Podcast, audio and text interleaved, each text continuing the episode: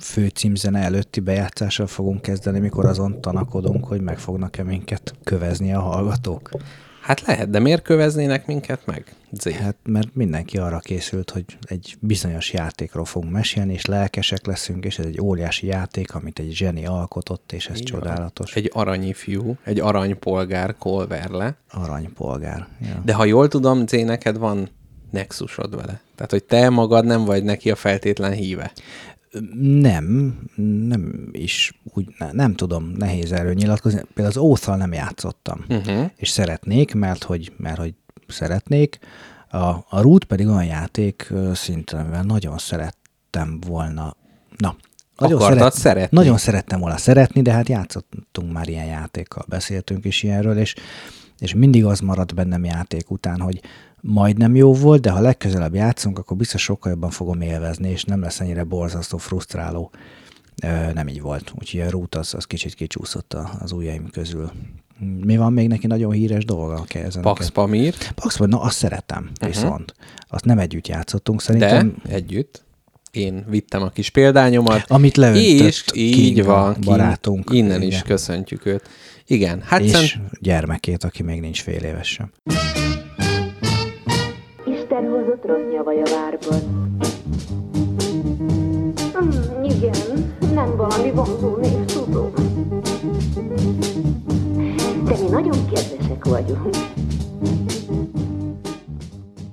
tizenhatodik adásunk, melynek, hát ti már látjátok, hogy a két fő oszlopa, a két fő támpillére a John Company, mindig valami John's Company-t akarok mondani, John Company, illetve az Imperial Struggle című társasjátékok. Ugye fölmerül a kérdés, hogy eddig mindig csak egy, hát kivéve, hogy a gipfes adás, ahol hat, hat gip volt? Hat, gip hat volt, játékot igen. dolgoztunk föl, hogy most miért adódik az, hogy két ilyen gigantikus játékot összecsomagolunk, és azért adódott ez így, egyrészt, mert a John Company-t akarva akaratlanul is játszottuk, és annak kapcsán valahogy a, a birodalom, mint olyan, és ennek a korszaknak kicsit egy más megközelítés, egy más aspektusú játékával akartuk kiegészíteni, ugyanis nem annyira titkoljuk, hogy hát nem lopta be magunk A, nem lopta be magát a szívünkbe a John Company játék. Ezt most így elspoilerezem, de részletek később. Szerintem is érdemes elspoilerezni, hiszen azért is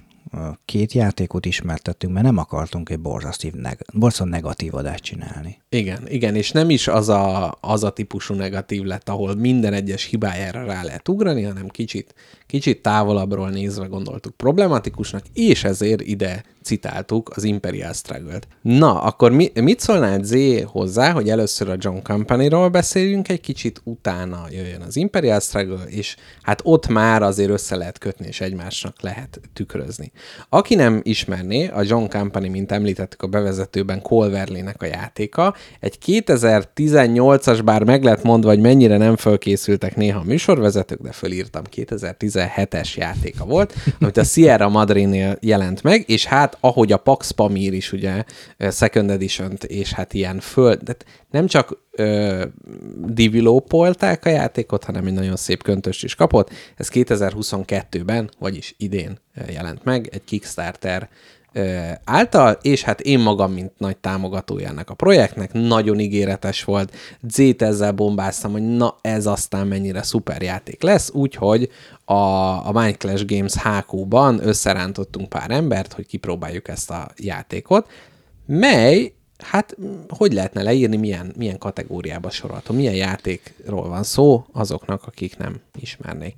Én nem lövöm el, hogy én hogy írom le. Jó. Az talán kicsit később, de még annyit hozzátennék, hogy miután ö, felületesen átnéztem a szabálykönyvet, és egy meglehetősen hosszú tervező által kitett ö, szabálymagyarázó igen. videót végignéztem, nagyon vártam a játékot, abszolút. Tehát elhittem neked, hogy ez egy szuper játék lesz. De ez mi valami egy óra negyven perces tanító videó volt? Vagy? Igen, van egy húsz perces ilyen gyors tappaló, aha. hogy ezt nézd végig, és igazából elkezdheted, mert az első kör után majd érteni fogod. Egyébként szerintem ez tök megállja a helyét, és akkor van egy ilyen borzasztó. Hát azért úgy, hogy az egy óra negyvenest végignéztük, úgyis azért az minden kör után meg kellett nézni, és itt Zé szemezett egyet az öklével, úgyhogy e- ezt üzennénk Cole Wehrlének. Tehát milyen játékról van szó? Szerintem egy top-down kicsit így lefele nézve, uh-huh.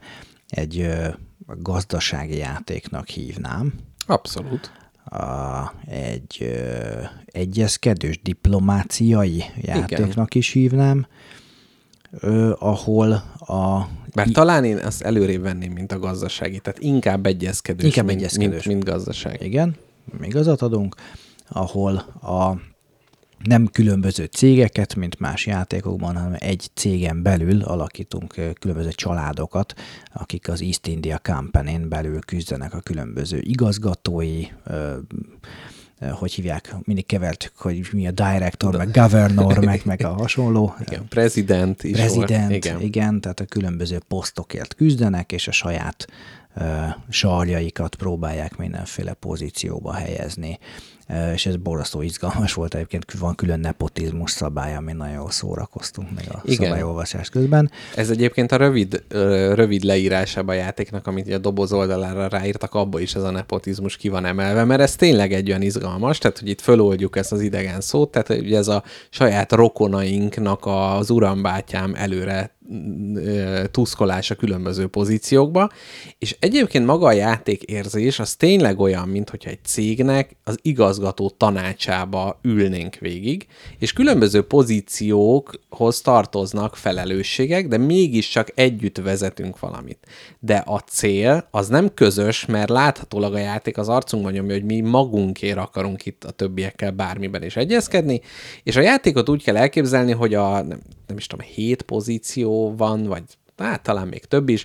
Tehát például van... Hétfőbb, és aztán hétfőbb, még van, van a, a, a chairman, akinek például az a feladata, hogy a pénzt, ami befolyik a cégből, azt elossza a különböző tárcák között. Akkor van a Director of Trade, a kereskedelmi igazgató, ő hát ilyen kereskedelmi kapcsolatokat tud megindítani, és a saját kis büdzséjéből költi a dolgokat. Akkor van katonai vezetőség, vannak a Indiában a különböző régióknak a vezetőségei. Külön a hajókért felelősség. Hajókért nagyon fontos, hogy nagyon utáltam, mert, mert fölépítettem szépen mindent, és aztán nem volt hajó, ami oda vigye, de hát ez is a játéknak a sajátossága, és aki igazán kíváncsi arra, hogy milyen ez a játék, annak szerintem egy mondat nagyon fontos, hogy tizenhét fázis van egy körben. Ahogy zének a resource-ok, resource-ok száma egy fokmérő, úgy szerintem a minimum tizenhét, mert ugye, hogyha kínai irodát megnyitjuk, illetve egyéb dolgok, akkor még több is, azért az sok. Tehát, hogy ez egy nagyon procedurális játék, és ilyen szempontból is ez a céges feeling, ez tökre átjön, hogy megvannak a szerepek, megvannak az alkalmak, ki, kinek juttatja tovább a törvényeket, amit elfogad, kiszavazza meg. Tehát nagyon, nagyon ilyen flowchart jellegű. De ezzel nekem még nem is lett volna bajom, mert azért egy csomó, nagyon sok játékban van, hogy akkor van hét, nyolc, kilenc fázis, mert az egyik fázis az, hogy vedd le az előző körben aztán jelölőket, a második, hogy tegyél ki új kártyákat, tehát azért igen. ezt dűri a vitát, hogy tényleg ez a tizenhét jelentős fázisról beszélünk-e, nem, de azért tényleg mondjuk legalább egy tucatnyi jelentős lépésen kell átlavírozni, amiből kettő-háromnak a, a létjogosultságát is megkérdőjeleztük aztán a játék után. Abszolút. De még egy picit visszakanyarodva, hogy csak tényleg fölülről a játékot, hogy tényleg olyan érzés, mint az igazgató tanács, hiszen mindenkinek saját célja van, valakinek kifejezetten az, hogy miért ne állítanám a földbe a céget, hiszen akkor, ha nem tudunk olcsó alapanyagot hozni Indiából, akkor az én kis workshopjaim majd sokkal nagyobb keresletnek fognak örvendeni.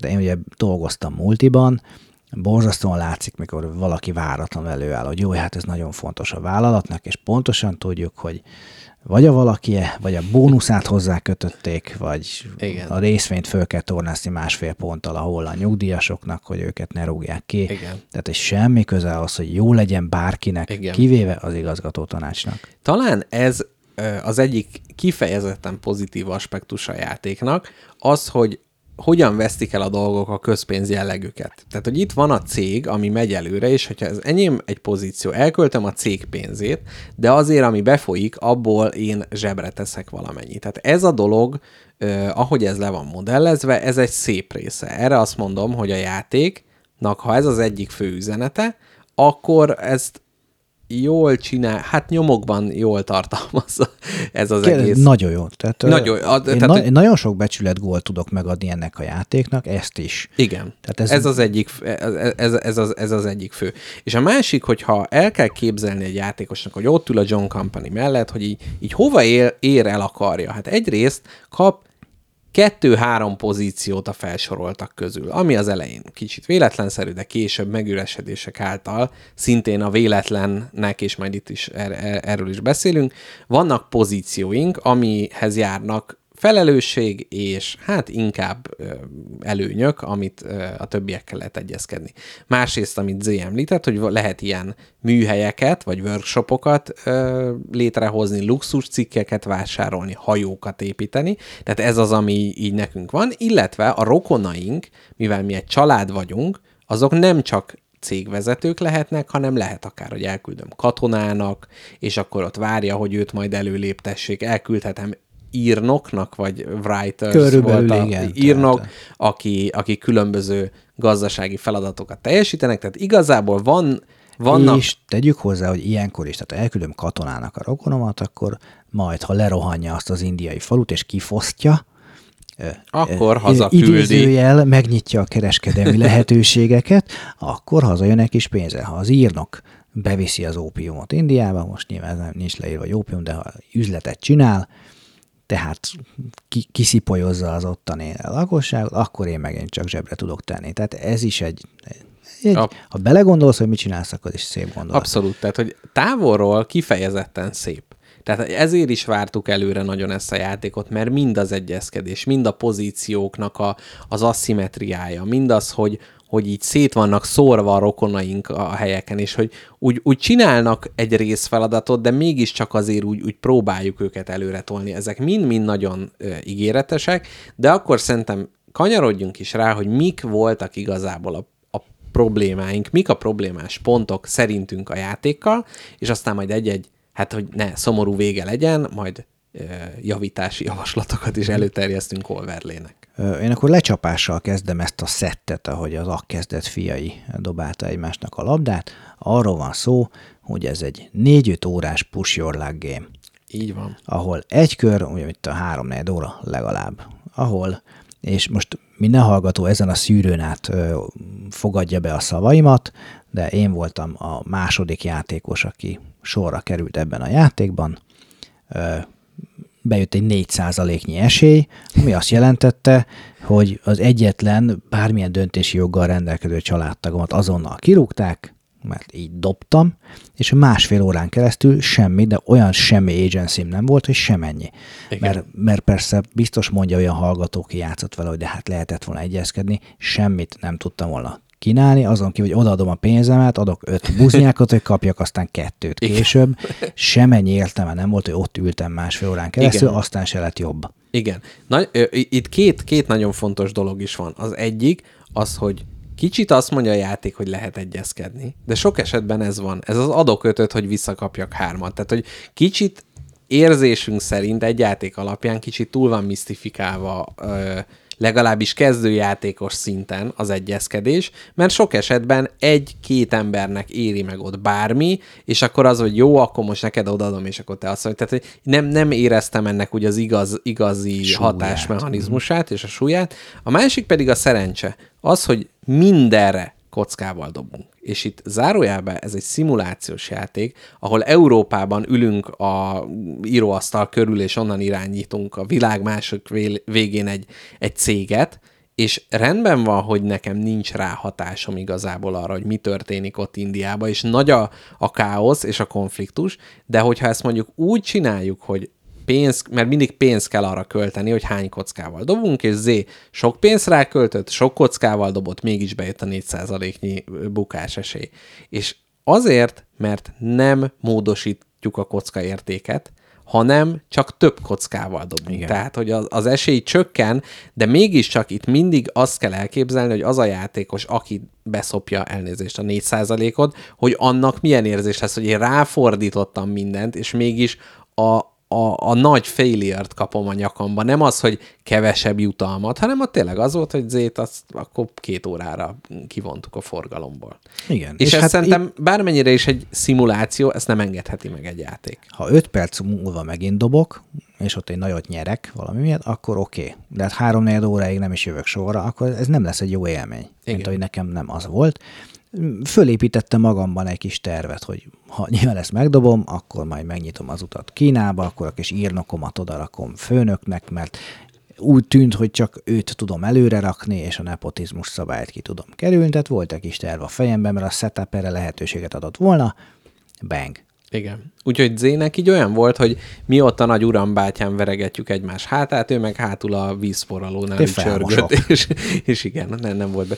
És ez, tehát, hogy, hogy a szimuláció ö, részével is nem gondolnám azt, hogy ennyire tehetetlenséget kéne egy, egy játékosra rávetíteni, és itt ez egy nagyon jó kérdés, és mivel mindkét játékunk az imperializmussal foglalkozik, illetve hát az ilyen gyarmatos, gyarmatbirodalmakkal, így fölmerül az a kérdés, hogy hanyad részben kell szimulálnia valamit, és hanyad részben kell ennek egy játéknak lennie. És kicsit az az érzésem, hogy a John Company-nál ez jobban egy ilyen message game, ami azt akarja nagy piros betűkkel fölírni a falra. A, hogy a britek milyen gonoszok, hogy kiszipolyozzák a világot, zárójelben, ezt nem kérdőjelezem meg, zárójel bezárva, hogy milyen ez az urambátyám rendszer, és hogy, menj, és hogy a káosszal számolni kell. És hogy ezt teljesen jól leszimulálja, csak kérdés, hogy ez egy játéke, és igen, de hogy ez egy jó játéke. És szerintem erre az a válaszunk, hogy ez még nem teszi jó játékká. Ez egy jó üzenetté teszi, de nem egy jó játékká. Így, ehhez nem tudok sokat hozzátenni. Részleteket még, még persze előhozhatnánk, hogy van szerintünk egy általunk nem sokra értékelt parlamenti fázis, amikor törvényekről húzakodunk, ami szintén azt jelenti, hogy valakit nem is érdekel. Igen. Valaki talán hozzátesz egy aranyat, de hát azért, hogy nyerjen kettőt. Van az egész indiai történés, amikor kockával dobunk és húzunk, és megint csak van, hogy négy dolog olyan történik, amikor itt, itt semennyi ráhatásunk nincs, hogy mi történik. Tehát ami ehhez túl sok. Káosz szimuláció. Tehát, hogy pont az, hogy itt kéne egy pakli, oké, hogy káosz, és fölcsapunk valamit, és megtörténik, de tényleg olyan procedúrák vannak, és akkor itt Zé, kérlek az elefántos mondatot, amit följegyeztél. Hogy, az, hogy is volt. Hogy van-e birodalmi vágya az elefántnak? Igen, hogy van-e imperial ambition-je az elefántnak, ezt valamiért valaki megkérdezte már valaki mástól a játék során. Igen, mert van egy elefánt, aki le, leföl tra, trappol Indiába, és bajt okoz jobbra-balra, hol ennek, hol annak, tehát néha az indiai erők egymást verik, néha minket vernek, néha teljesen felesleges dolgokat csinálnak, tehát hogy kicsit az, hogy, hogy a, a káosz leszimulálására egy olyan részletes rendszert hoztak létre, és akkor itt az én kis, kis hülye game designer javaslatom, persze nem, tehát hogy ebbe a scope-ba nem férne bele, de szerintem az egész India térképet úgy, ahogy van, ki kéne dobni a játékból. Túl részletes, nincsen ráhatásunk, kellene a három terület, ami megvolt a játékban, legyen egy tenger, legyen egy szárazföld, és akkor ott legyenek ezek az orderek. Nem, nem kell ez a leföl, krízis, event, minden, mert erre nincs ráhatásunk, és az, hogy káoszos, azt meg lehet csinálni sokkal egyszerűbben egy pakli kártyával, és ez nagyon idegesít, hogy külön könyvelni meg kell tanulnod, hogy közben egyezkedhess két fityingen egy körrel később, szóval igen. Úgyhogy ez a, ez a szomorúságunk. Ö, m- még egy jó dolog, amit elmondanék, az, hogy nagyon szép a játék. Tehát az mindenki megállapította, aki nem csak játszott vele, hanem csak arra járt az irodába, megnéz, hogy ú, ez egy nagyon szép játék, és szerintem ez ö, Cole Wehrle-nek a saját ö, kiadója, ami ezt és a Pax Pamirt hozta ki eddig, kifejezetten mind a kettő nagyon magas minőségű és ízléses, tehát hogyha valaki nekem számít, hogy egy játék szép legyen, ami ugye sokszor az ilyen wargame jellegű dolgoknál nem is annyira van jelen, akkor ez egy kifejezetten ö, pozitív ö, csalódás lesz, és ö, viszont aki egy wargame-re számít, annak meg csalódás lesz, mert ez nem egy wargame. Ezt szerintem elmondhatjuk, és nem is egy politikai játék, mondjuk úgy, ahogy a Twilight Struggle és, és hasonló igen. játékoknál van, illetve lábjegyzetben egyik lelkes hallgatónknak, aki velünk együtt játszott, neki üzennék innen a távolból, ahonnan nem, nem tud rá reagálni, aki úgy apostrofálta, hiszen neki is megvan ez a játék, hogy ő meg fogja tartani, hiszen ez igazából egy szerepjáték, egy er pé gé, ami nem annak mutatja magát, ez egy félrebrendelt er pé gé. Z, ezzel tudunk, egyet tudunk érteni? Te volt a szerepjátszás rész, tehát hogy igazán belehelyezkedtünk mi ebbe a szerepbe, vagy... Vagy a, a szerep ránk kényszerítette, hogy mit akarunk csinálni. Tehát ö, ö, én értem ezt a kijelentést, és nagyon halványan ö, látok benne igazságot, vagy hogy mit... Mit akar valaki kétségbe esetten belelátni, aki szeretné, szeretné ezt a játékot? Most picit rossz indulatú voltam, és, és én is elnézést kérek ettől a csodálatos hallgatónktól, de nem. Tehát, hogy ha valamilyen szerepet sikerül megszerezned, az folyosóba helyez, hogy akkor neked mit kell csinálni, mit érdemes csinálni. Igen. Nem úgy, hogy nincs választásod, mert van, hogy mire költöd a pénzed, de hogy milyen szerepet veszel fel, jó fej nem lehet. Igen. A másik meg, hogy egy szerepjátékban általában különböző karakterek jelennek meg, és itt meg nem voltunk különböző karakterek. Tehát például a Hirály Stand, amit ugye szoktunk, hát szoktunk, tehát játszottunk már jó néhányszor, ott, mivel aszimmetri a valamennyire a, a, a különböző frakciók, ott sokkal inkább lehet pápásan, vagy luthermártonosan, vagy mit tudom én, ottománosan viselkedni.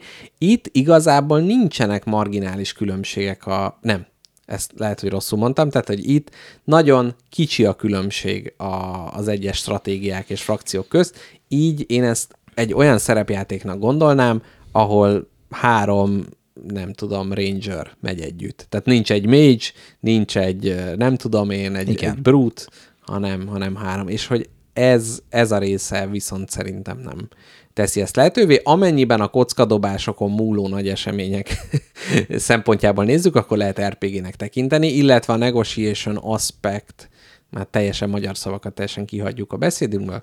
Az egy kicsit emlékeztet rá, de szerintem ha ez egy er pé gé, akkor egy rossz er pé gé.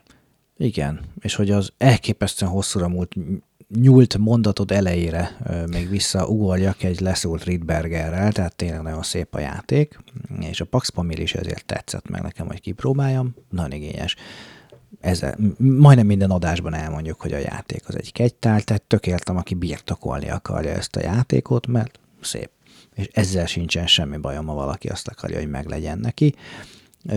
És tök jó, tök jó fölrajzol egy allegóriát, vagy elmeséli ezt a történetet, mondjuk a szabálykönyvön keresztül, meg a táblán keresztül, amit én tök szívesen megnézek, még többször, hogyha valaki setupolja nekem, de egy korban játszódó novellával én, én beljebb lennék, vagy akár regénnyel, vagy tajpant, nem tudom, mit kell most előrángatni. Igen, egyébként, tehát engem is a korszak, meg tehát, hogy amiről szól, az abszolút felkeltette az érdeklődésemet, és nagyon szívesen néznék filmet, könyvet olvasnék, minden ilyesmi. Ezt már neked említettem, nem olyan rég olvastam egy könyvet, a Jonathan Strange and miszter Norrell, ami mágusokról szól így a Napóleon korában, és ott például a mágia nagyon régóta kihalt Angliából, és egy elméleti mágusok vannak, akik soha nem varázsolnak, csak olvasnak róla. És egy kicsit olyan ez a játék is, hogy játszani ne kelljen, de hogy a szabály alapján ez a, ahogy az angol mondja, az Admire My Watch Collection, tehát, mm-hmm. hogy, ne, tehát hogy ez csak, és hogy ebből a szempontból tényleg egy nagy vállalás, egy nagy üzenetre akart egy nagy játékot megcsinálni, és ilyen kicsit ezért érzem rosszul magam, hogy, hogy lehúzzuk ezt a játékot, mert, mert el, el, elismerésre méltó a, a skillje a játéknak, de mégis azért, azért játszani ne kelljen vele, és hát erre majd az átvezető hangeffekt egy kicsit uh, utalni fog, majd akkor, akkor meg uh, tudjátok. Igen, akkor ezt nem lövöm le előre, csak azt, hogy ha valakinek nem ismerős, akkor Lázár Ervint olvasson sürgősen.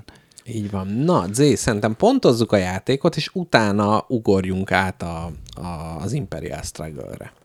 Mit szok? Tehát egyrészt van a, a két lépcsős mélységértékelő. Hát igen, a külcsint azt mondtuk. Külcsint, kiváló. kiváló.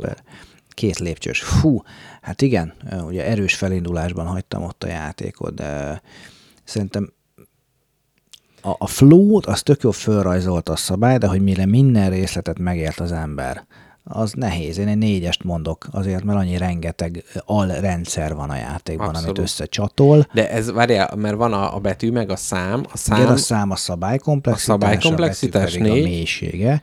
Aha. És az a baj, hogy nem tudom megítélni a mélységet. Tehát simán lehet, hogy, hogy, hogy valaki ezt egy... mert hogy rajong uh-huh. elért, és azt mondja, hogy egy cé dé e. Uh-huh. Én, mint a push your luck gémek gyűlölője, elég sok ilyen dolog van a világon, el kéne mennem pszichológushoz. Én négy bé-t mondok. négy bé, abszolút. Én is abszolút ezt érzem. És hogy önmagában egy játék, amiben ekkora szerepe van a szerencsének, és most nem arról van szó, tehát mi is örömmel leülünk egy, akár egy Amerit játszani, vagy valamit, tehát hogy nem, nem a szerencse, vagy hát a Twilight Struggle akár, tehát nem a szerencsével önmagában van baj, hanem annak a az, az impaktja talán túl hát nagy. Igen. És az, mint az erőszak, ugye, annak is van helye. Alkalmazni kell, valamikor nincs helye, valamikor van helye. Igen, igen. Mondjuk kíváncsi lennék, hogyha lenne egy ember, aki tökére fejlesztette, mondjuk Cole Wehrle, hogy leülnénk, és még tízből hányszor tudnánk megverni, és hányszor lenne az, hogy jaj, rosszat dobtam, szívinfarktus kapott a, nem a főírnokom. Ez, ez, ez érdekes lenne, de én is, én is négy B-t mondanék rá. Na és most jöjjön a verdikt, a nagybetűs pontszám. Z, te kezdjed, mert a te számod alacsonyabb. És a hangom mélyebb, bár ebben sem vagyok biztos. Hármas. Ez egy hármas játék. Tök sok mindent értékelek benne, de ha úgy nézem, mint játék, akkor az nem jó játék. Igen, igen. Abszolút.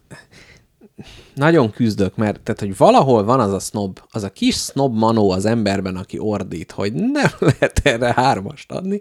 Én azt mondom, hogy adok rá négyes, ötöst. Adok egy ötöst rá, de ezt té- nem, nem tudom konkrétan leelemezni azok után, hogy, hogy itt mi történt. A, az, hogy léteznek önmagában ilyen, ilyen játékok, és am, amit képviselnek, amilyen embereket leültetnek, és ahol ennek a helye van, tehát ez kicsit olyan, mint akár a posztmodern irodalom, hogy azért önmagában az ember értékeli, hogy ezt az emberiség létrehozta, és én valamiért ezért ötöst adok rá, és hogyha valaki azt mondja, hogy üljünk le játszani, nem fogom sajnálni tőle a napomat, de nem lesznek elvárásaim. Szerintem jól fogok szórakozni egyébként. Nem, elfogadom a vesztemet. Tehát kicsit ez a belet, beletörődés. Beletörődés, legalább játszunk valami, legalább nem doblézni kell, úgyhogy én ezért egy ötöst adok a játékra. Na de, jöjjön, jöjjön, aminek jönnie kell, a vörös farok, vagy hogy mondják, ez van valami Van ilyesmi. ilyen. Jöjjön a vörös farok, bármit is jelentsen ez. A második játékunk, mely az Imperial Struggle. Az a kell vörös t- farok az volt, amikor írt a szocializmusban egy író egy verset, vagy egy regényt, és a legvégén viszont azt kellett mondani, hogy de Lenin képére nézve meggondolta magát, és oh, mégis jó útra tényleg, tért, vagy, tényleg. vagy valamilyen nagyon botrányosan ostoba következtetést le kellett volna, ez volt a vörös farok, hogy ezt beleírtuk utolsó oldal, cenzor föllapozta, meglátta, oldal, Lenin, pipa, pozitív, akkor, szuper. Akkor ki lehet adni. Hát akkor jó, akkor nem, nem adekvát a hasonlat, de jöjjön az életnapos oldala, hogy úgy, na így már jobb, nem? Tehát, hogy az a... a... Always look on. Igen. Így van, az Imperial Struggle, melyet Z-vel mi már másodjára játszottunk, én szerintem két éve, tehát amikor megjelent, amikor akkor, amikor megjelent akkor játszottunk egyszer, és most hát ennek apropóján, hogy mindkét játék a, a, a birodalmi ambíciókkal foglalkozik, ezért elővettük, és hát ez volt most az adás előtti közvetlen játék, tehát még dobog a szívünk, még, még hajt minket az adrenalin, úgyhogy ez, erről számolnánk be most. És hát kicsit ezt a szűrőt is vegyék figyelembe a hallgatók. Így van. Az előző, hogy én, én nem tudtam elengedni ezt a felindulásomat, amit érzek, és hogyha máshogy gondolja a hallgató, szíve joga. Igen. Én nem fogom. De szerintem akkor, hogyha a játék után vettünk volna föl, akkor még sarkosabb lett volna, mert akkor kicsit, akkor kicsit még jobban fájt. Akkor feszültebb voltam, igen. Illetve amiről még eszünkbe jutott az Imperial Struggle, csak egy érdekesség. Azt hiszem, hogy az esőben ballaktunk hazafelé, és akkor beugrott, hogy ugye ez, hogy mennyire szeretjük, mikor rázúmolunk valamire, vagy kizúmolunk, és ugye az East India Company történetét próbáltuk lejátszani a, a John Companyvel, és az Imperial Struggle-ben ez egy lap. amit kirakhatok, és két körön és keresztül raktál. Maximum ott van, és ki is raktam, és kettő, vagy azt hiszem talán négy vé pét be is húztam, vagy ha a kettőt nem felejtettem el, de hát ez sajnos nem tudta, tudjuk meg. nem tudta visszatartani a csigazabálók seregét, akik előzönlötték a világot, de hát akkor ne szaladjunk előre. Aki nem játszott ezzel, névjegy, ezt viszont pattintsuk mellé, ide ismert, nem annyira ismert szerintem. Igen. Ö, hát mondjuk úgy, hogy egy szűk, szűk réteg, aki, aki nagyon jól ismeri, tehát a kétezer-húszas megjelenés, és ö, a Twilight Struggle nagyon sokáig a Board Game Geek toplistájának első helyén tanyázott, hosszú-hosszú évekig, és annak hát mondjuk úgy, hogy egy ilyen lelki örököse, vagy hát nem is ilyenkor az, hogy sequel, azt nem igazán lehet mondani, mert főleg, hogy történelemben is korábban van, de mondjuk az, hogy, hogy változat egy témára, kivéve, hogy egy témaváltozat egy mechanikára, tehát, hogy Jason Matthews és ö, Ananda Guptának a kooperációjából született a Twilight Struggle, később a Dawn of Freedom, mely a rendszerváltás, ö, közép-kelet-európai rendszerváltás dolgozta föl, és kétezer-húszban pedig az Imperial Struggle. A Twilight Struggle-ben az Egyesült Államok és a Szovjetunió a világ saktábláján küzd egymással, egymás ellen, egymásért, és egy card-driven játékról van szó, ahol a kártyák különböző eseményeket mutatnak, melyek megelevenítik a történelmet, és vannak pontértékek, melyekbe lehet pucsolni, terjeszkedni, befolyásolni, vannak, hát mivel hidegháború, ugye ezért az atomfenyegetés is ugye egy nagyon fontos része, és hogy enne ebből valahogy valami leszivárgott ebbe a játékba, ami igazából az, hogy szintén a világ saktábláján játszunk, csak ezúttal a britek és a franciák, és hát az, a, a korszakot azt hogy lehet... A második százéves háborúnak szokták hívni. Tehát a tizenhetedik-tizennyolcadik században járunk.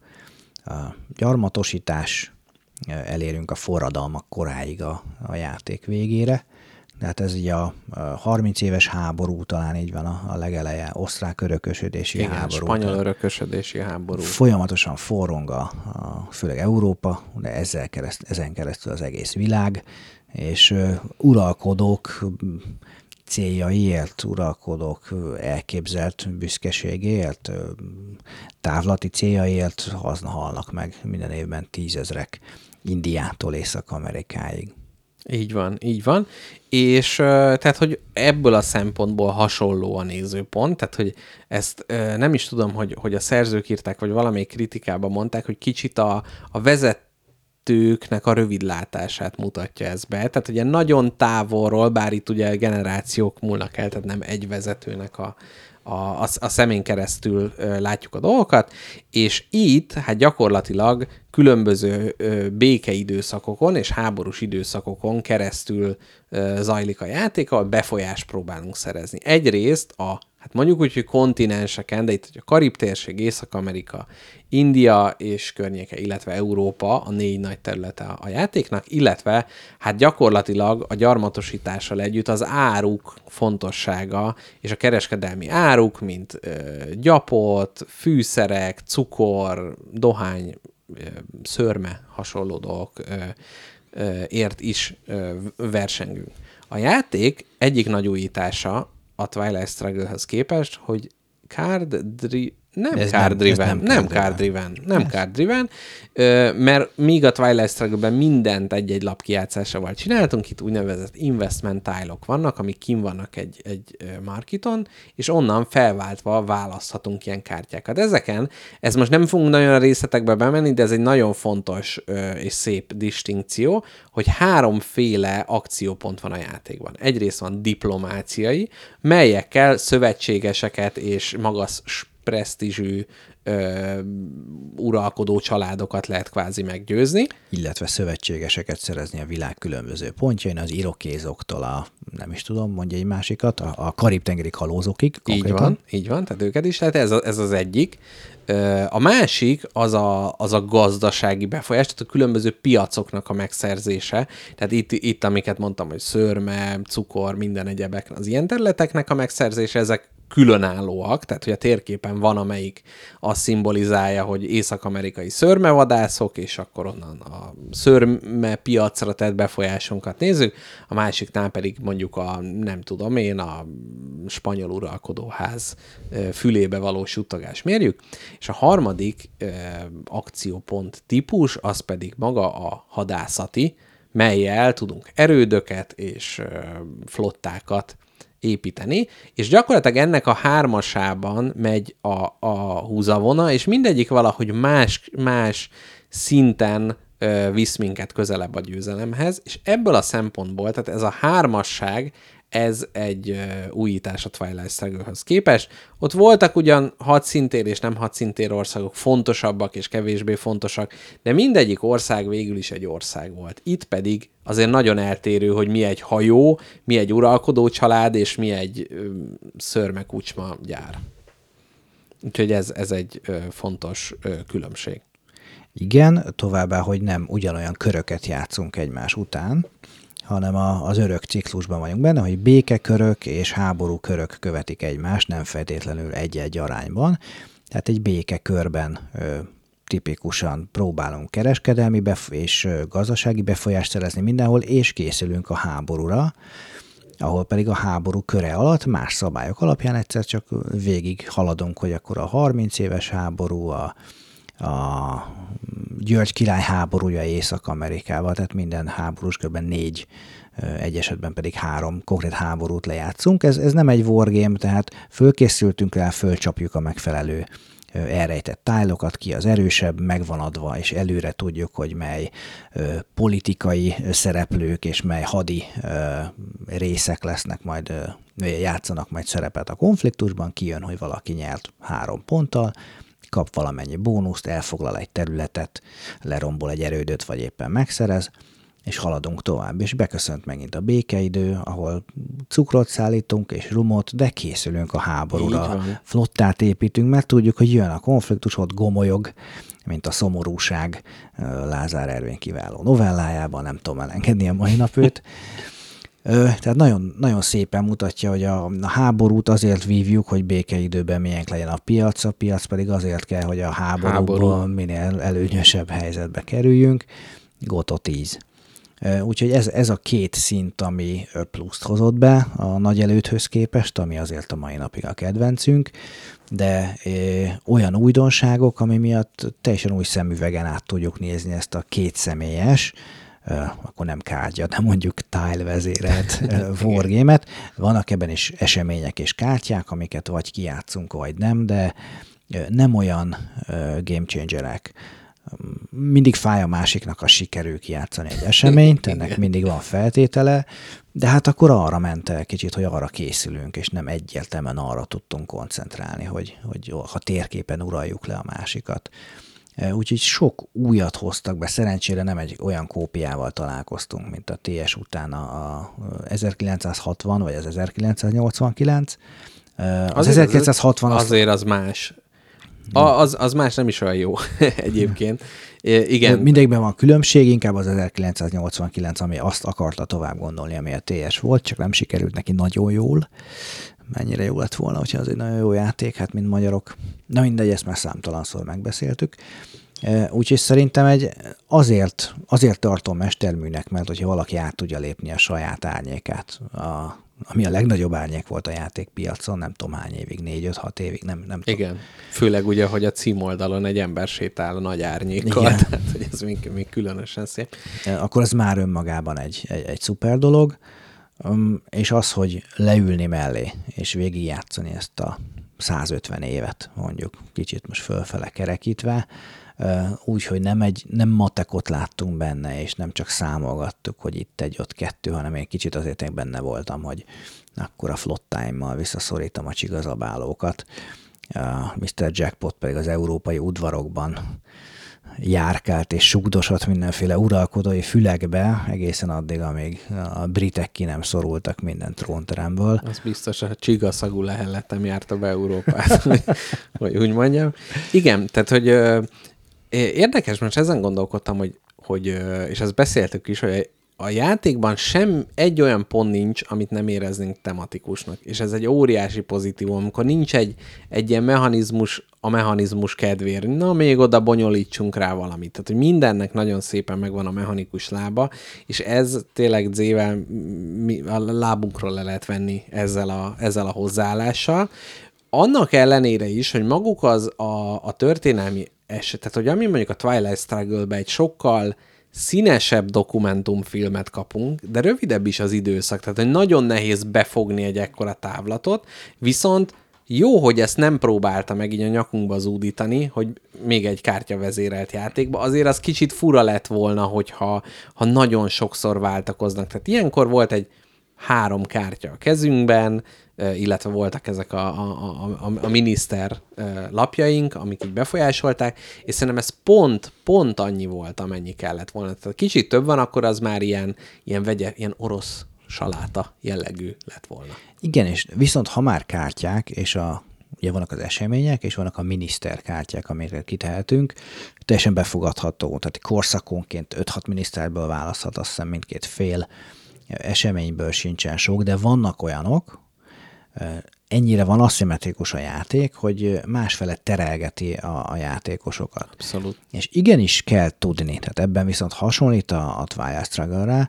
hogyha kicsit vakon mész bele a játékba, akkor nagyon-nagyon el fogják verni a fenekedet. Mert nem Szerintem lehet nem annyira, mint a té es-be. Valahogy ez az érzésem, hogy ott tényleg minden lapot ismerni kell. Igen, ezt megadom. Itt van pár olyan dolog, amire viszont figyelni kell, például, hogy a, a skót és ír jakobitákat szorítsa vissza a brit, mert különben a franciák behúzzák őket, és akkor... Hát akkor igen, tudni le... kell, hogy van az alap, ami, ami utána van sok az sok... alap, van a másik miniszter, aki ebből fog profitálni, aztán a, a középső korszakban, ami körönként több győzelmi pontot jelent. Itt is ugye győzelmi pontra játszok, mint a Twilight Struggle-ban, csak itt harminc az instant győzelem, nem pedig húsz. Úgyhogy pár dologgal érdemes tisztában lenni, ahogy szerintem a té es-ben sem kell feltétlenül mondjuk tudni a paklit, hogyha nem nagyon profi vagy, de mondjuk már többediket játszod, de mondjuk emlékezni, hogy a blokkád az ki fog jönni. Igen, igen. Még a Nixon ki fog jönni, még igen, a nem tudom, igen. egy-két ilyet, ami, ami tényleg megváltoztatja a játékot, hogyha elfelejted. Igen, itt is van pár ilyen dolog. Itt a második, harmadik játékra szinte minden ö, csapdát ki tudsz iktatni.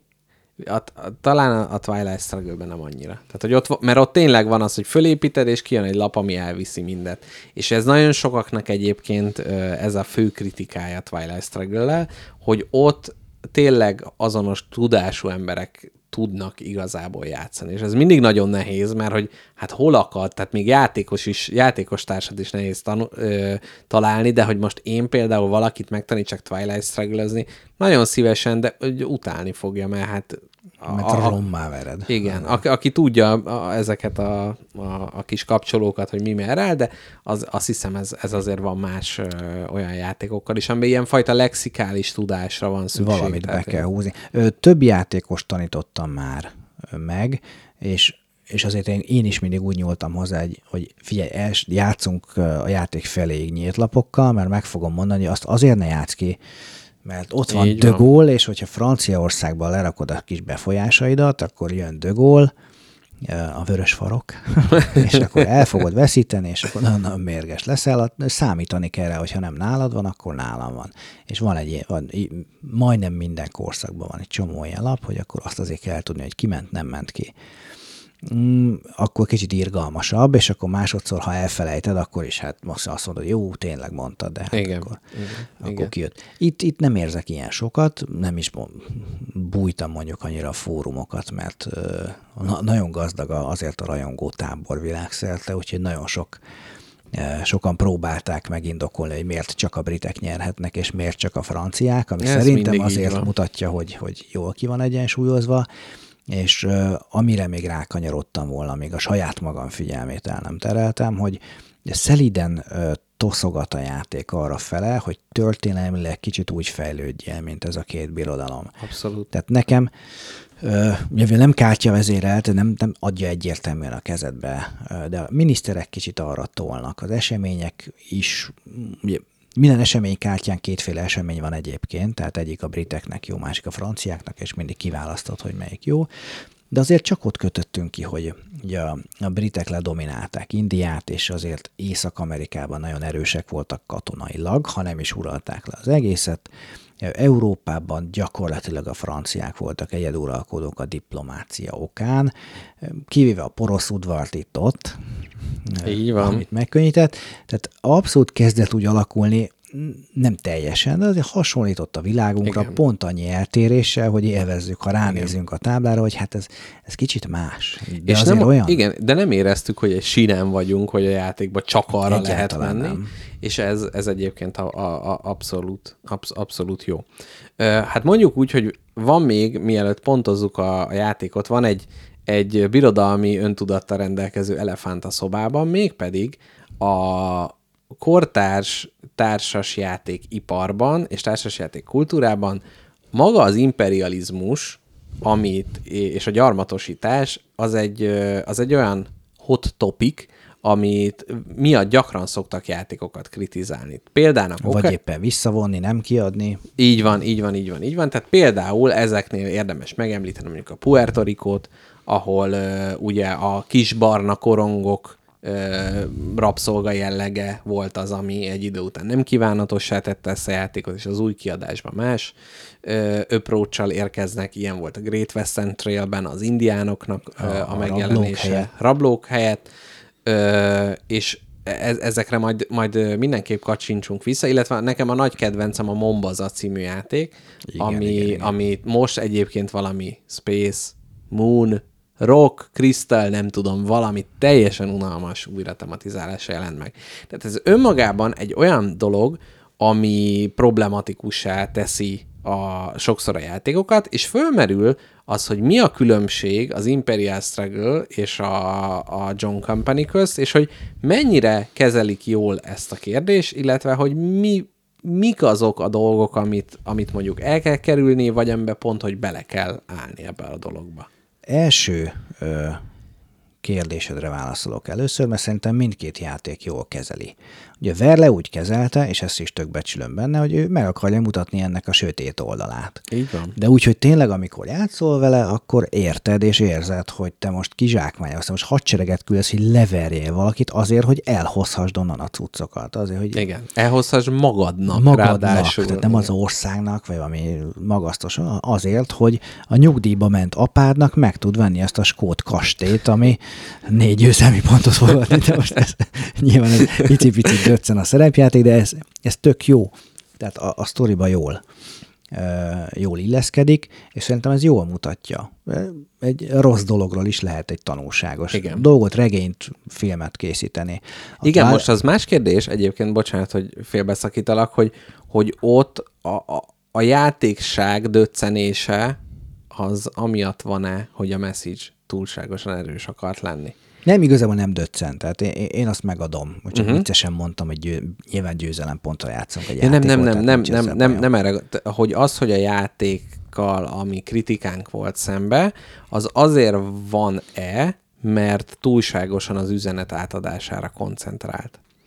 Nem hiszem, mert van olyan, és nem menjünk át ilyen antivók, ilyen persze, persze. jobboldali alternatívba, de hát tele vagyunk olyan filmekkel, ahol the message az fontosabb, mint mondjuk, hogy legyenek karakterek, vagy forgatókönyv.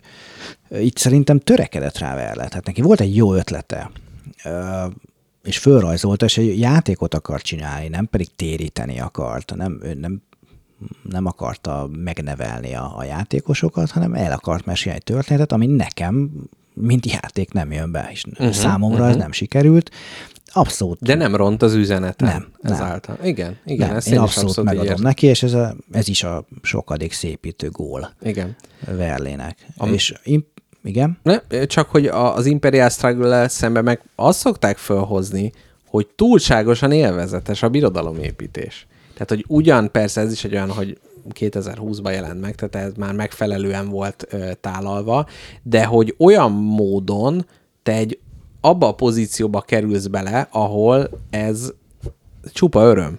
Tehát, hogy nem, nem, nem tér ki igazán. De ezt, ezt nem bírom elfogadni. Hát most uh, Memoir negyvennégyet játszottunk, azért nem keveset. Igen. Most én tök élveztem, amikor a tankjaimmal legyalultalak a nem tudom az. milyen hegységben, akkor is náci vagyok. Na, meg az. is fordítottuk, akkor én lelőttelek. Én akkor szegény besorozott vernak katonákat lelövöm, és, és akkor én rossz ember vagyok, én élveztem. Nem játszottunk egy játékot, ami valamilyen sztorit kirakott. Szerintem ez tök nem valid érv. Uh, itt... itt uh, A, a másik, ami miatt szerintem jól kezeli mondjuk az Imperial Struggle, hogy leszarja ezt a kérdést, egyáltalán nem próbál oktatni, megmutatja, hogy ez milyen volt. Nem, nem kerüli ki a témát, ugye van olyan bónusztál, ami mondjuk a rabszolgaszállító hajók. Így hát, van. Hogyha neked van gyomrod hozzá, már pedig van, mert egyszerűen túl sok hasznot hoz ahhoz, hogy ne vidd el, akkor te rá fogsz állni.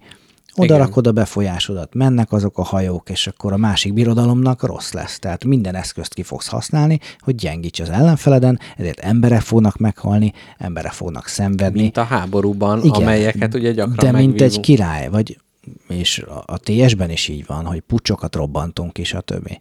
Tehát a király ül a tróntermében, és akkor odébb húz egy bábút egy térképen, ami azt jelenti, hogy embereknek sokkal rosszabb, vagy sokkal jobb lesz. Igen, és ő ebből nem azt látja, hogy embereknek jobb vagy rosszabb lesz, hanem azt, hogy akkor én olcsóbban tudom azt az ültetvényt megszerezni. Tehát amit az az előny... Még ha azt is gondolom, hogy a birodalmamban mindenkinek jobb lesz, ami szintén tűri a vitát, tegyük fel, hogy a brit birodalomban mindenkinek jobb lett attól, hogy lemészároltunk mondjuk negyvenezer indiait.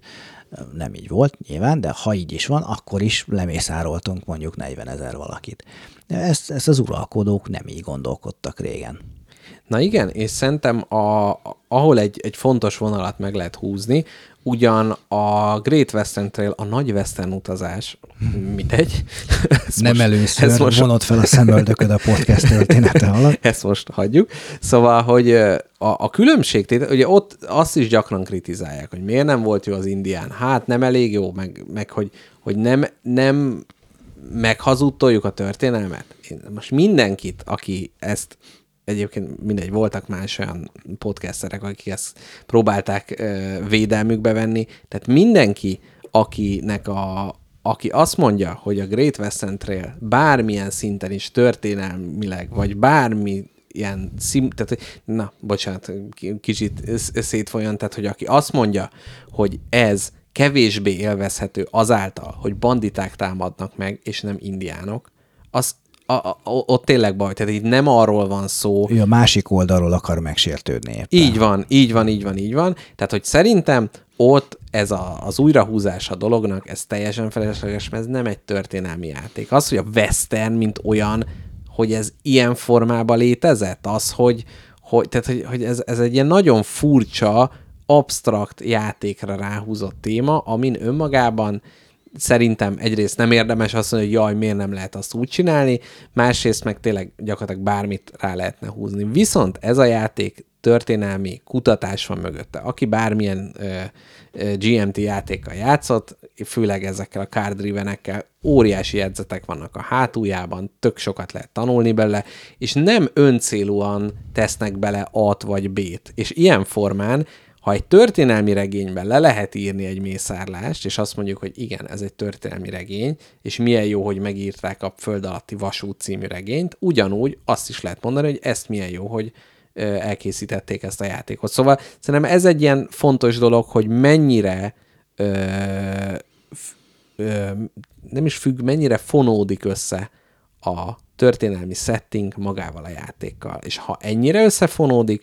akkor ez teljesen rendben van ennek a bemutatása. Lehet, hogy valahol léket kap ez a gondolat, tehát hogy azért biztos van olyan téma, aminek egy bizonyos fokú bemutatása az már egy, íz, tehát, hogy egy a ízlés határain túlmegy, el tudok ilyet képzelni, ami megtörtént, de mégse tartanám helyesnek, hogy azt, azt reprodukáljuk, de én azt gondolom, hogy itt gond nélkül ö, védve van, úgymond ez a játék.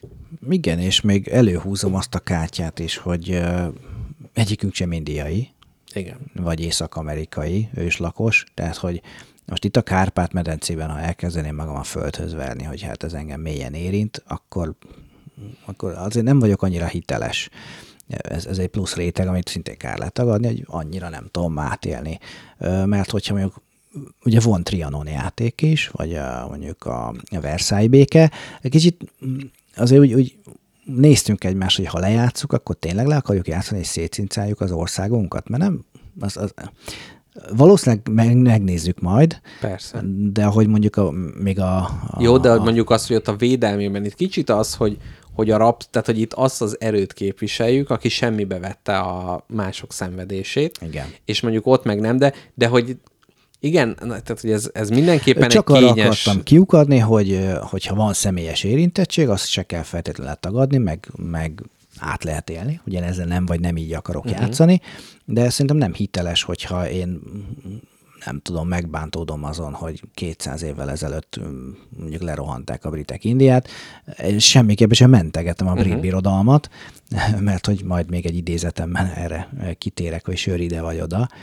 Tehát nagyon nagy, gonosz és gátlástalan dolgok történtek, de hát ettől olyan messze vagyunk érzelmileg, hogy nem. nem. Igen, de egyébként, hogyha valaki mondjuk nincs messze érzelmileg, tehát hogy tényleg ez meg, megérintett, mit tudom, én is megnézek egy, egy első világháborús filmet, és meg tud érinteni annak ellenére, hogy hát felmenőim elég távol érintettek ezzel a dologgal. Ez teljesen rendben van, kicsit az, hogy ez önmagában alapvetés legyen, hogy ez nem megfelelő ebből a játékos, és szerintem ez egy ilyen tévút. Ö- Úgyhogy szerintem igazából ez, ez mindenképpen kellett erről beszélnünk, mert ez egy abszolút egy kortárs jelenség, és mint minden témában ezúttal is a Telegram csatornánkat tudjuk ajánlani, ahol hozzá lehet szólni, hogy ti mondjuk mit gondoltok erről a dologról, van-e jó ellenpéldátok, rossz ellenpéldátok, vagy pont, hogy megerősítenétek, bármilyen ilyesmit szívesen ö, fogadunk. És akkor jöjjön az Imperial Struggle-nek a pontozása, és utána jön a következő szegmensünk. Külcsíny. Hát nem szép. Szerintem a mainboard az tök a, szép. A boardot nagyon szeretem. Az nagyon szép. Az szép. A csitek azok kicsik, csúnyáskák, és sokkal több van, mint kéne. Igen. A, ugye a tray az használhatatlan. A kártyák ilyen okésak, tehát korabeli hát képek. Ez a festményt rárakni, az, az nem olyan nehéz. Igen, a borítón még plusz, ezt ajánlom a figyelmetbe a szemed sarkából, ugye ez az ilyen furcsán renderelt, ilyen ö, számítógépes játék ö, loading képernyő. Igen, igen, tehát körülbelül kilencvenes évek North and South meg ilyenekre emlékeztet, tehát ö, a bordot azt tök szeretem nézni. Az abszolút. Nagyon szépen összerakták. Igen, igen. És egyébként azt hiszem a bordot, azt egy másik grafikus csinálta, tehát hogy ez, a, ez az új, új gé em té, amikor bezzeg régen minden milyen ronda volt, de a gé em té-nél is egyébként vannak ö, olyan játékborítók, aminél olyan, mint amikor George Lucas először találkozott a számítógéppel, és azonnal mindent azzal akar csinálni, nem is tudom, talán a Pendragon, vagy valamelyiknek ilyen elképesztően ocsmánya borít. Belül tök szép a játék, de az, hogy oda renderelünk egy ilyen megriadt lovat, hát na mindegy, rettenetes. De egyébként összességében szerintem a, a rendben van kategória. Ö, missziz Jackpot úgy értékelte, amikor megkérdeztem, hogy szerinte hogy néz ki, amikor itt setupoltam, azt mondta, hogy hát kicsit szebb, mint a többi csúnya játék. Úgyhogy ezt, ezt... Ö... Hát akkor a kutyák királya. Nem a király, a kutyája. Igen, komplexitás. Azért, azért emlékezzünk vissza, hogy két évvel ezelőtt mennyit kínlódtunk, mert az első játékunk feléig eljutottunk, hogy nem mindig néztük, hogy akkor az erőd védi a marketet, hogyha konflikt markerrel izé, tehát azért jó pár sarokeset van benne. Uh-huh. Az első játék az hegymenet szerintem, de most úgy, hogy sajnos nem tudtam elolvasni a szabályt még egyszer, de hát a, a, play, a Player Aid-en átfutva, úgyhogy másfél év kihagyás után simán vettem azért az akadályt. Én azt mondom, hogy egy hármasnál nem adok többet a uh-huh, szabálykomplexitásra. Uh-huh. A sok kis pici kis sarok eset, ugye hezít, én hármast mondok, uh-huh. illetve na a mélység, a mélység. Na, a mélység hát titka. Itt az, hogy ebben biztos vagyok, hogy sok van, tehát aki el akar benne mélyülni, és a több száz vagy ezer, nem tudom, fórumbejegyzést, nem néztem utána a bé gé gén, de tudom, hogy amikor kijött a játék, akkor ömlött, az, az azt mutatja, hogy ebben van, és, és mindenféle taktikákat és stratégiákat találnak ki a, a kollégák, Nem, nem egy ilyen nagyon heavy dolog, mert azért nagyon sok választásunk nincs olyan, ugye egy körben. Uh-huh. Én azt hiszem egy ilyen nagyon arany középutas három cé-t mondok. Uh-huh. Én három dé-t mondok, de azért, mert ugyancsak kétszer játszottunk a játékkal, de a Twilight Struggle-t ismerve, tehát hogy ott is, ott els, tehát hogy a két játék után nem gondoltam mm-hmm. volna, hogy mekkora mélység. Még kinyílik, hogyha még I- többet játszunk, igen, lehet. Igen, mm. És hogy ahogy, ahogy azt éreztem, hogy nem tudom, a John Company-vel egy kicsit, le, kicsit mélyebbre lehet kerülni, de nem sokkal, sok-sok játék után, itt abszolút azt érzem, hogy következő játékban már, hú, már olyan, mert eleve ezek az advantage-eknek az összekombinálás, a kártyák ismerete, szóval én, én abszolút, abszolút látok benne, úgyhogy én azt mondanám, hogy három dé. Ez, ez a, a kétdimenziós pontom. Na, és jöjjön a fekete leves. Hány pontot adunk a játékra? Itt, hát akkor elárulom a hallgatóknak. Gyorsan megnéztem, hogy a két évvel ezelőtt hány pontot adtam erre a bé gé gén, és egyébként tízet. Nem nagyon lelkesek voltunk, és imádtuk. Most ezt módosítottam kilencre, mert az egy kicsit reálisabb, de hogy én szeretem ezt a szerzőpárost, én szeretem ezeket a típusú játékokat. Nem találok benne hibát, óriási élmény volt végigjátszani megint a százötven évet, még úgy is, hogy rommá vert miszter Jackpot, tehát nem is értünk el a játék végére. Ö, hát igazából nem kellett lejátszani a harmadik adag háborút a négyből igen, sem, tehát igen. Még egy békekörben olyan szinten volt pogácsává verve a brit birodalom gazdaságilag, hogy nem tudott felállni. Ö, úgyhogy nálam mint mondtam, kilences, ezt bármikor szeretném játszani, és nem is annyira hosszú, mint elsőre. Nem, nem, absz- abszolút nem, abszolút nem. Azért, azért voltak, amikor tényleg úgy, úgy nagyon-nagyon törtük a fejünket, én is kilences adok rá, abszolút, de hogy kicsit a szociológus és statisztikus múltamból előhúzzak valamit, mint nyulat a kalapból, kicsit itt ilyen szignifikancia vadászat történik, ugyanis mi Z-vel a Twilight Struggle kapcsán ismertük meg egymást, amit nagyon szerettünk, és erre hát csináljuk ezt a podcastet, amiben a szerzőpáros hasonló játékát, persze, hogy jól, jó értékelést adunk rá, mert ha nem így lenne, akkor ugye nem lenne ez a podcast. De van, úgyhogy ezért ketten kétszer kilencet, de a szívünk mélyén egyébként tízet adunk, de mindegy, szerint szerintem. De próbálunk komoly podcastereknek tűnni, hogy levonunk tízes, egy pontot, mert nem lehet, mit tudom én. Igen. Tízes csak a saját játékainkra adunk, igen, ugye? És, és tényleg nézzünk magunkba, tehát még ez a szabálykomplexitás per játékmélység is olyan, hogy hát itt néha kicsit eltér a véleményünk, félig meddig objektív, de hogy aztán hány pontot adunk, az ah, végtelenül objektív.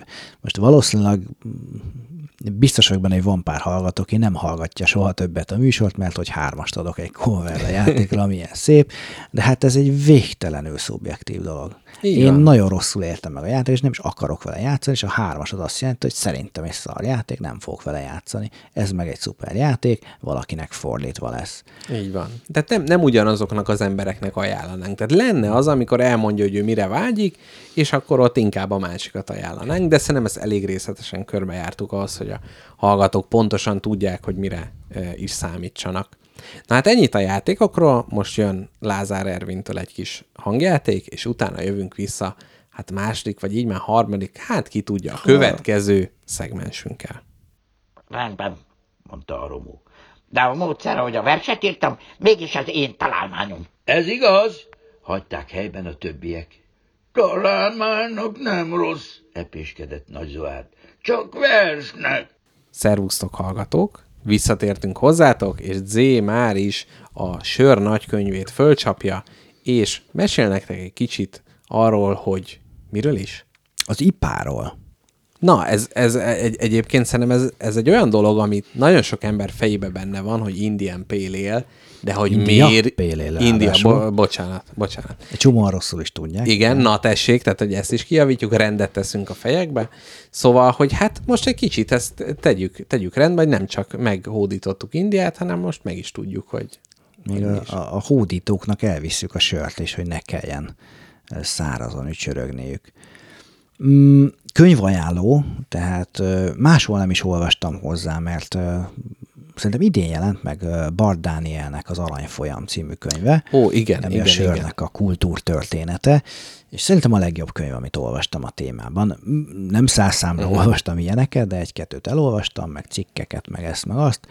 nagyon szuper, jó stílusú, és tényleg egy, egy mindenfele kitekintő, legyen az vallástörténet, vagy politika, vagy gazdaságtörténet, és kíséri végig a, az aranyfolyamot, ami áthömpölyög a történelmen.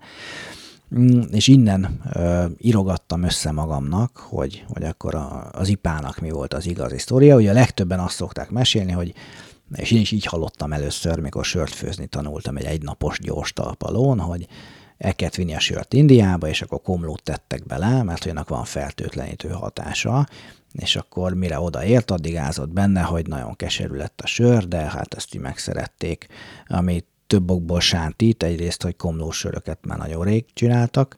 Ja, értem, tehát, hogy Indiába kellett vinni a sört, és azért tették bele a komlót, hogy ne rohadjon meg odáig, igen, mire elviszi. Ja, hát, értem, értem, tény, hogy antiszeptikus hatása van, aha, a komlónak, és uh, még Hildegard von Bingen, azt hiszem jól mondom a nevét, tehát ő írt alá először, hogy a komlónak milyen jótékony hatása van, csak, spoiler, férfiak mélabút kapnak tőle, és oh. nem ajánlják. Tehát egyébként tényleg az a vicces, hogy ugye ő volt az egyik első tudósa ugye a botanikának, és hogy tényleg van ösztrogén. Ösztrogén termelő következménye a komlófogyasztásnak, tehát néha van ebben valami. De szokták is mondani, hogy aki sok ipát iszik, az férfi csöcsöt Férfi kap. Csöcsös, igen. És hogy ez Na. valamilyen szinten megállja a helyét. Szóval ez a, ez a meglehetősen leegyszerűsítő történet, ez nem igaz, de hát mégis valamiért India Pale-élnek hívják, és hogy miért rángattam elő ezt a sztorit, hát az East India Company miatt. Ugye azt a, a John Company tök jól előveszi, hogy saját zsebre dolgozott aztán mindenki a, a társaságban.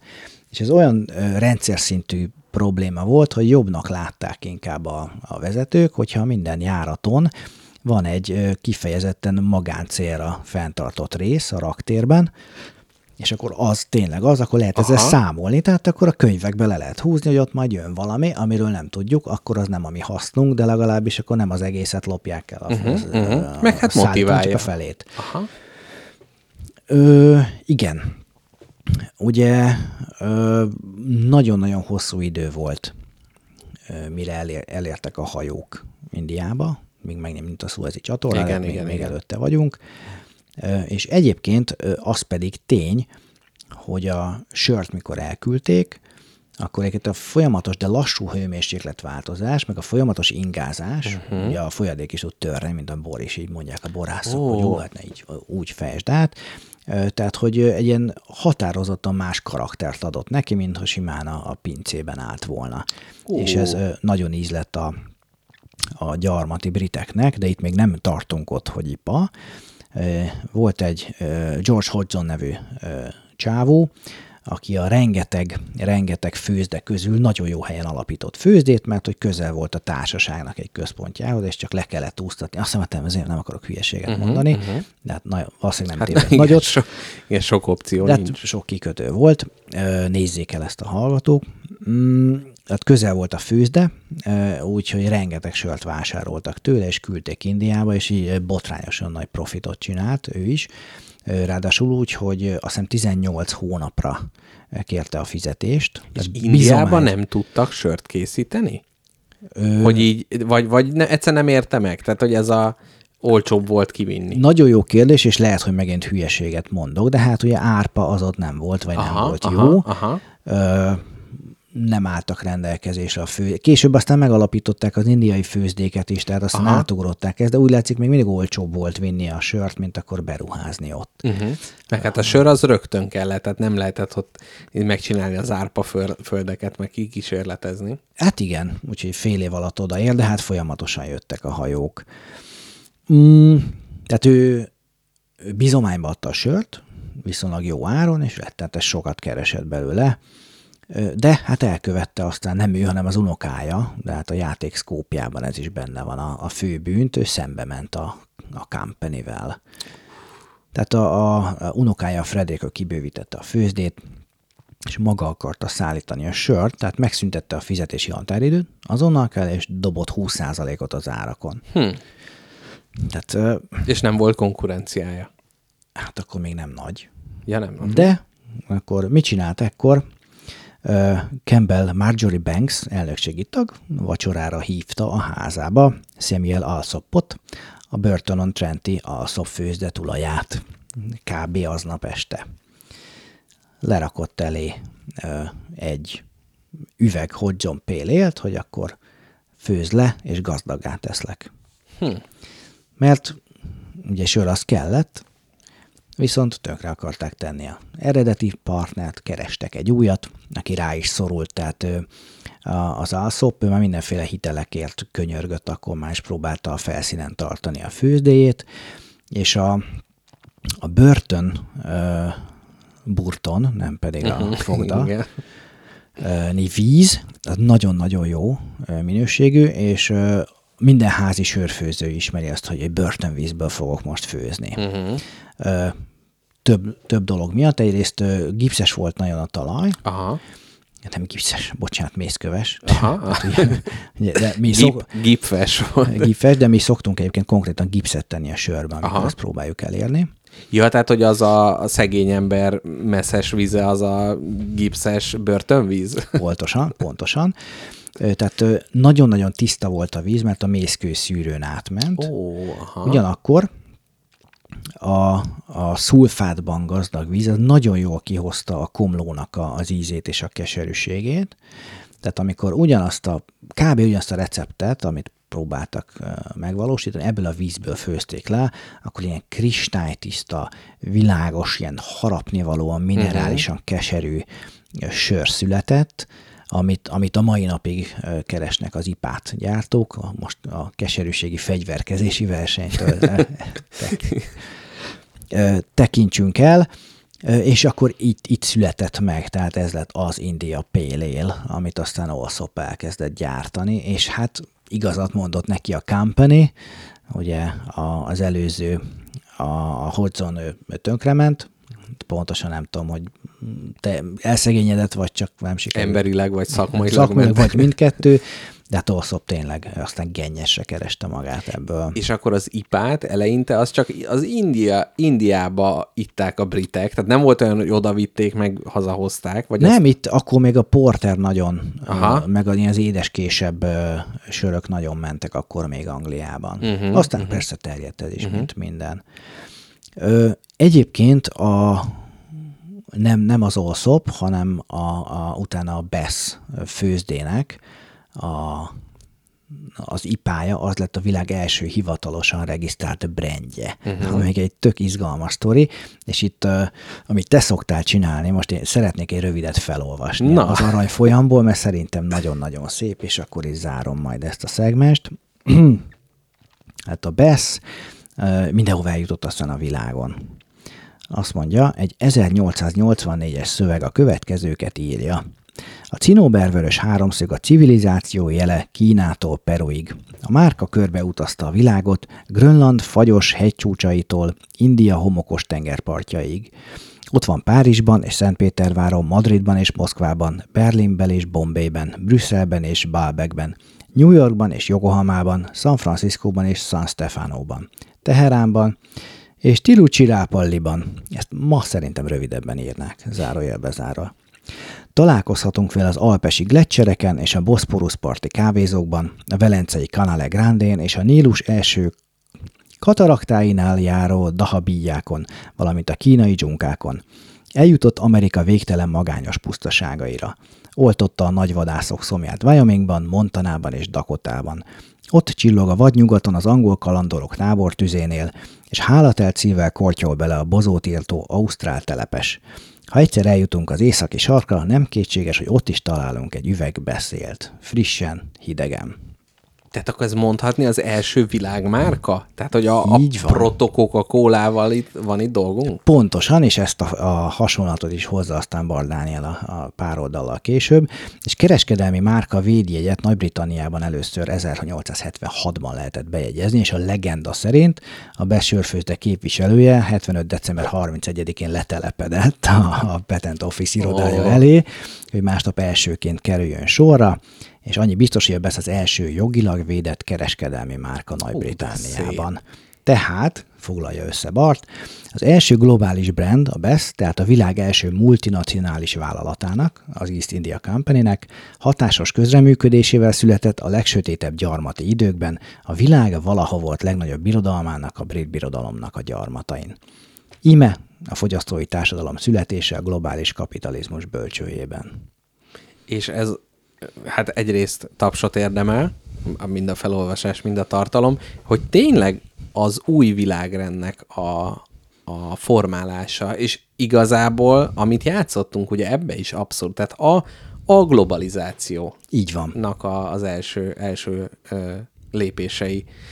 És egyébként ez a márka, ez még létezik? Tehát ez, ez van? Mert Hú, a... ez nagyon jó kérdés, nem néztem utána. Egyébként valószínűleg a, a márka talán még meg lehet, azóta már valószínűleg körülbelül hány ilyen, három vagy négy sör óriás van a világon, aha, ami nem, nem craft. Fölvásárolt a helynek. Valószínűleg beol, beolvat valamelyikbe, de tök jó kérdés. Ezt meg kellett volna néznem. Igen, meg gondolkodtam, hogy a, a, a, a cinóber háromszög jelent, tehát hogy az én... Na mindegy, nem, nem, nem tudom. Megnéztem egyébként a képen, tehát én láttam, simán lehet, uh-huh, hogy még uh-huh. gyártanak hasonló. Igen. És, és egy rend, rettenetes szóviccel zárjunk, hogy hát két fontos dolgot importált ezek szerint a brit birodalom, a korgikat és a Bass sört, ugye? A korgi és Bass híres. Na jó, ez rettenetes volt, úgyhogy hát igazából köszönjük a hallgatóknak, hogy velünk tartottak, és reméljük, hogy ez a szóvic nem vette el a kedvüket attól, hogy továbbra is minket hallgassatok. Nem sokára érkezünk újabb adással, addig kövessetek minket, van Facebook oldalunk, van ritkán frissül, rit- ritkán frissül van Telegram oldalunk, ami nagyon, nagyon aktív, nagyon jókat lehet beszélgetni, hozzá lehet az adáshoz is szólni, de hát volt olyan, aki teljesen e, ilyen egyéb társasjáték kiegészítőket keresett ott, hogy hol lehet kétszemélyes barázs táblát találni, és megkapta. Tehát kérjetek és megadatik, nagyon jó kis fórum, még kevesen vagyunk, szóval nagyon minőségi, nagyon minőségi ez a, a, a Telegram channel. Köszönjük szépen, hogy velünk tartottatok, sziasztok! Sziasztok!